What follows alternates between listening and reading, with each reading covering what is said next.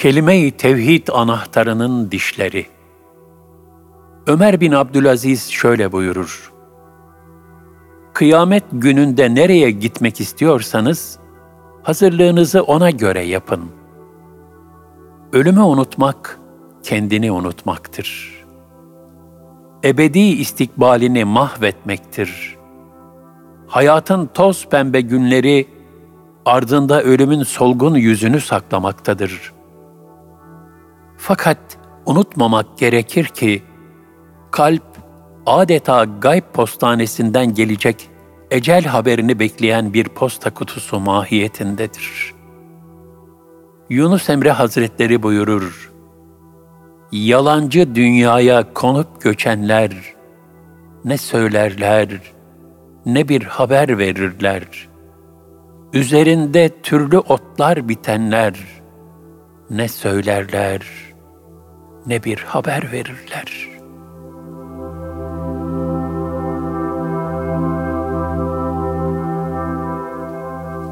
Kelime-i Tevhid anahtarının dişleri Bayezid-i Bistami Hazretleri, sohbetlerinde talebelerini haramlardan sakındırır, hayırlı amellere teşvik ederdi. Ömür sermayelerini en güzel şekilde kullanabilmeleri için devamlı ameli salih peşinde bir hayat yaşamalarını isterdi. Bir gün talebelerinden biri, Üstadım, Efendimiz sallallahu aleyhi ve sellem, La ilahe illallah sözü yani kelime-i tevhid cennetin anahtarıdır buyuruyor. O halde bizi bu kadar sıkıştırarak korkutmanıza gerek var mı? diye sorar. Hazret, sen hiç dişleri olmayan düz bir anahtar gördün mü? diye karşılık verir. Talebe, hayır görmedim. Mutlaka her anahtarın gireceği anahtar deliğine göre dişleri olur deyince, Bayezid Hazretleri şöyle devam eder. Aynı şekilde kelime-i tevhid anahtarının da dişleri vardır.'' O dişler olmadan cennetin kapısı açılmaz. Kelime-i tevhid anahtarının en mühim dört tane dişi vardır. Tevhid anahtarının birinci dişi. Yalan, gıybet, dedikodu ve her türlü mala yaniden temizlenmiş, onun yerine bol bol salavat-ı şerife, Kur'an tilaveti, ve güzel sözlerle rahmet telkin eden, yani her an zikrullahla ıslak bulunan tertemiz bir dil. Cenab-ı Hak ayeti kerimelerde, onlar ki boş ve yararsız şeylerden yüz çevirirler. El-Mü'minun 3 Onlar yalan yere şahitlik etmezler.'' Boş sözlerle karşılaştıklarında vakarla oradan geçip giderler. Buyurarak güzel bir İslam şahsiyeti sergilememizi arzu etmektedir. El Furkan 72 Mümin daima Cenab-ı Hakk'ın huzurunda bulunduğunun idrakiyle nazargahı ilahi olan gönlü hiçbir zaman incitmemeye gayret etmelidir.'' Sadi Şirazi'nin bir haberin gönül inciteceğini biliyorsan sen sus, başkaları söylesin. Düsturuyla hareket ederek muhatabın kalbini incitmekten kaçınmalıdır. Ayrıca bir kimsenin arkasından konuşmak demek olan gıybetten de son derece sakınmalıdır. Çünkü gıybet kalbin kanseridir.'' Cenab-ı Hak kullarını hafife alıp küçük görenlere gazaplanır. Bir kimsenin diğerini arkadan çekiştirmesi hakkında da biriniz ölmüş kardeşinin etini yemekten hoşlanır mı? Teşbihinde bulunarak El-Hucurat 12 gıybetin ne kadar çirkin bir davranış olduğunu beyan eder. Diğer bir ayeti kerimede de arkadan çekiştirmeyi, yüze karşı eğlenmeyi adet edinen herkesin vay haline buyurur El-Hümeze 1. Vaktiyle Emeviler devrinin üç büyük hiciv şairinden biri olan Ferezdak'ın zevcesi ölmüştü. Defin merasiminde Hasan-ı Basri Hazretleri de bulunmaktaydı. Hasan-ı Basri Hazretleri rahmetullahi aleyh, şiirleriyle insanları istihkar ve istihfaf eden, onların şeref ve haysiyetini zedeleyen bu şaire bir ara kabri işaret ederek, ahiret için ne hazırladın diye sordu. Yaşlı şair, yetmiş yıldan beri kelime-i şehadeti hazırladım dedi. Hasan-ı Basri Hazretleri ikaz mahiyetinde ne güzel hazırlık dedikten sonra şu sözleri ekledi. Lakin kelime-i şehadetin şartları vardır. Bu yüzden insanları incitecek ve gönüllerine diken batıracak sözlerden uzak dur. Allah'ın kullarını küçümseme ve gıybet etmekten sakın. Velhasıl dil ya hayır söylemeli ya da sükut etmelidir. Tevhid anahtarının ikinci dişi. Hasetten, hırstan, tamahtan, dünya muhabbetinden, her türlü düşmanlık ve intikam duygularından arınmış, Allah ve Resulullah muhabbeti, şefkat, merhamet gibi her türlü güzel duygularla tezyin edilmiş bir kalp. Her türlü güzel duygularla tezyin edilmiş bir kalp. Hiç unutulmamalıdır ki haset, gurur, kibir ve tamah gibi menfilikler cennete girme yasaklarıdır. Çünkü bu sayılan menfi sıfatlara bulaşarak kirlenmiş olanlar ilahi rahmetten uzak kimselerdir. Bu yüzden de cennetten uzak kalacaklardır. Ahiretin tarlası olan bu üç günlük fani dünya hayatında kime bir güzellik verildiyse, bilsin ki o ödünçtür. Bunun için dünyanın geçici heveslerine aldanmayıp, gönlü daimi bir surette hakla meşgul etmeye çalışmak icap eder. Nitekim Muhyiddin Arabi Hazretlerinin de buyurduğu gibi, nefsaniyetin girdabında yaşayanlar için hayat, deniz suyu içmeye benzer. İçtikçe susarlar, susadıkça içerler. Yani hakkı unutarak dünyaya dalan bir gönül, sadece Cenab-ı Hak'la arasındaki mesafeyi uzaklaştırmaktadır. Bu ise hazin bir ahiret hüsranıdır. Aç gözlülük ve dünya nimetlerini elde etme hırsı, insanı hakkı olmayan şeylere el uzatmaya zorlar. Haset edense mahrum kalır. İmam Şafii Hazretlerinin buyurduğu gibi, dünyada en bedbaht kimse, gönlünde haset ve kin tutan kimsedir. Yine hırsla alakalı olarak, Hazreti Mevlana rahmetullahi aleyhin şu ikazı ne kadar ibretlidir. Nice balıklar vardır ki, su içinde her şeyden eminken, boğazının hırsı yüzünden oltaya tutulmuştur. Hakikaten balık, oltanın ucundaki yeme aldanır, kendini helak edecek kancayı görmez. Neticede kendini perişan eder. Dünyanın yaldızlı tuzaklarına aldanıp ebedi hayatını ziyan eden gafillerin hali de böyledir. Yani hırs, haset, öfke, aç gözlülük ve oburluk gibi kalbe musallat olan manevi hastalıklar da kelime-i tevhidin özünü zedeleyen vasıflardır ki, sonunda insanı cehennem yolcusu yapar. Bu yüzden Cenab-ı Hak, iç alemini temizleyen felaha erdi buyurmaktadır. Mevlana Hazretleri de kötü huylardan arınanlar hakkında şöyle buyurmuştur. Allah'ın lütfuyla kötü huylarından kurtulan, nefsin aldatmacalarından korunan ve günahlarından arınarak iç dünyasını temizlemiş kişi, kurtuluşa ererek vuslata nail olur. Hazreti Osman radıyallahu an dünya menfaati düşüncesi kalbi zindana çevirir. Ahiret endişesi ise kalpten nurdur buyurarak, insanın tefekkürünü nereye yöneltmesi gerektiğini en güzel bir surette ifade etmişlerdir. Tevhid anahtarının üçüncü dişi.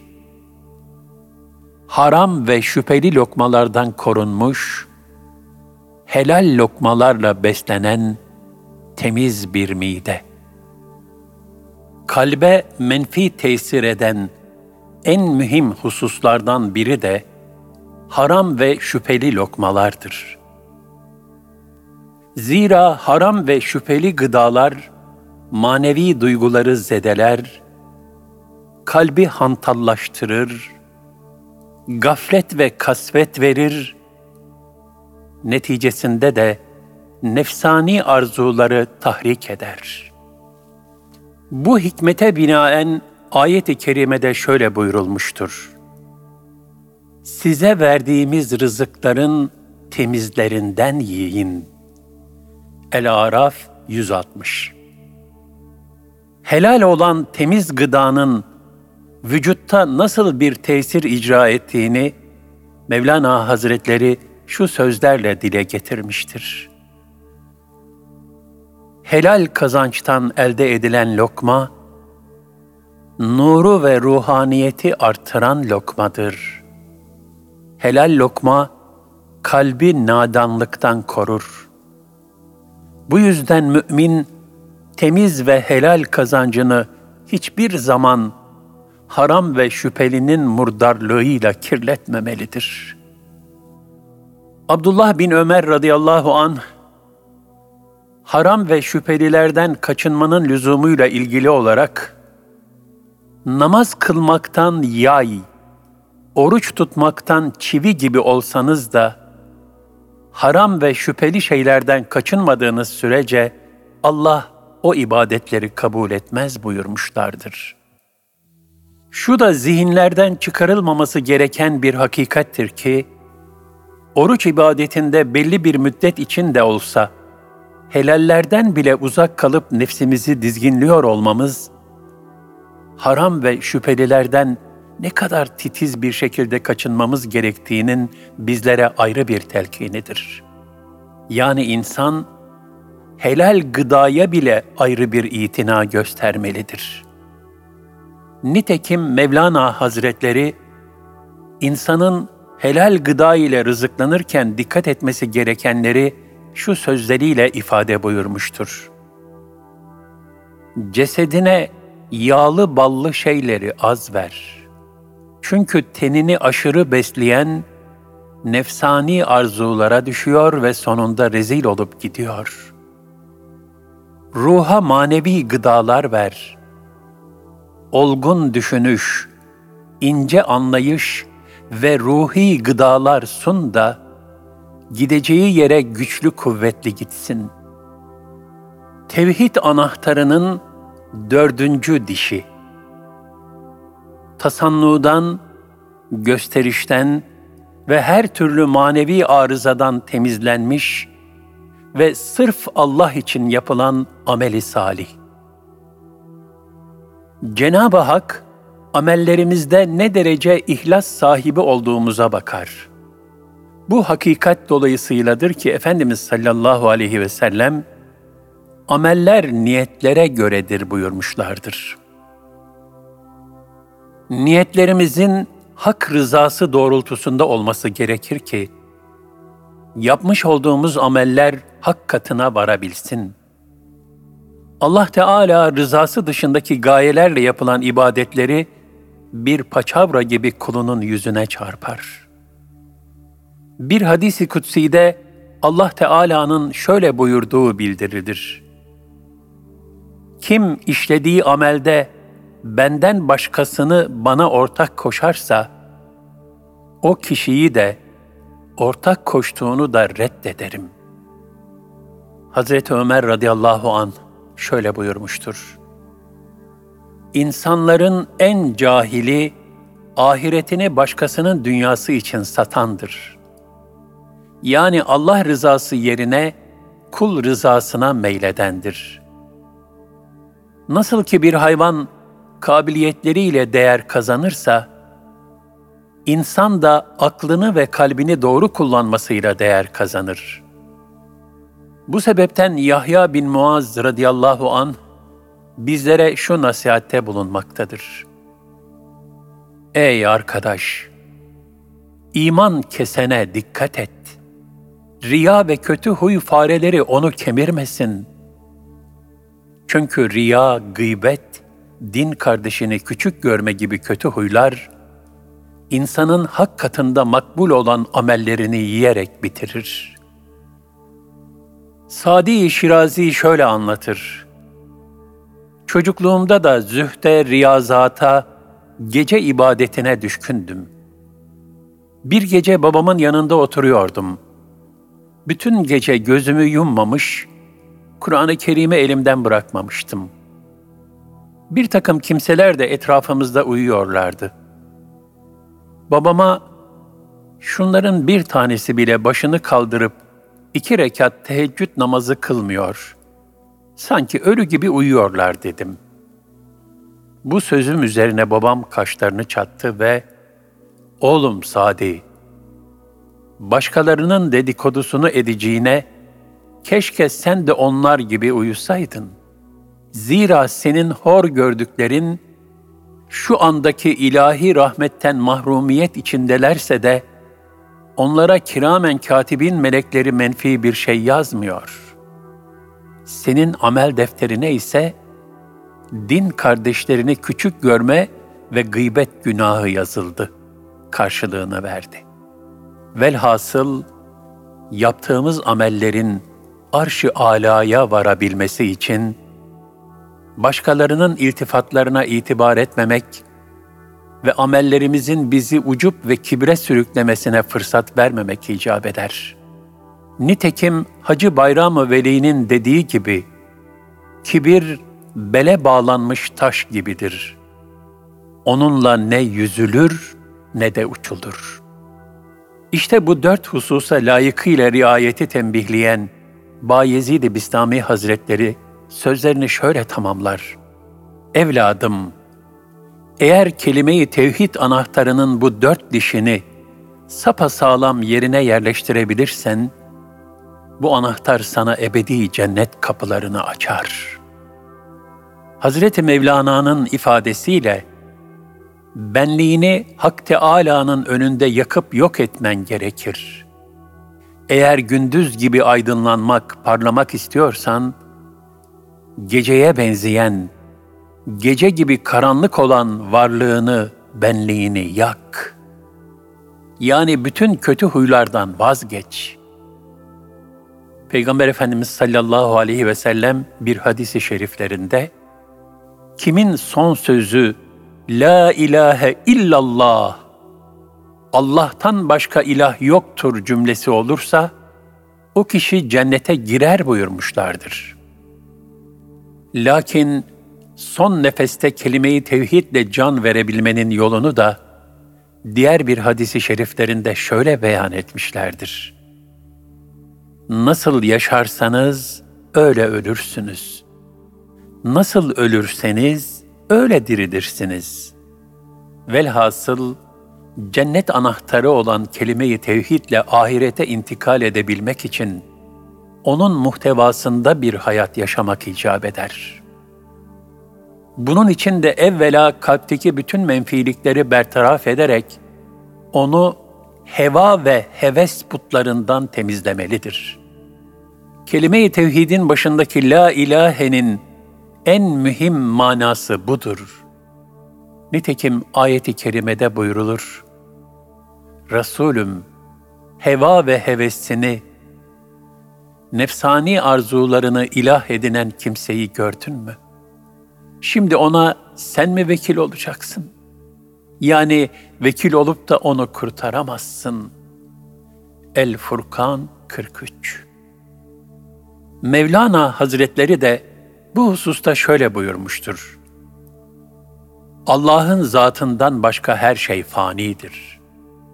Madem ki onun zatında yok olmamışsın, artık varlık arama.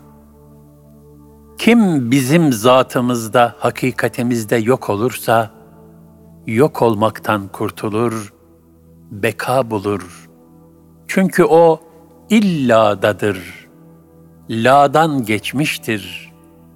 Makamı illada olanlarsa yok olup gitmez.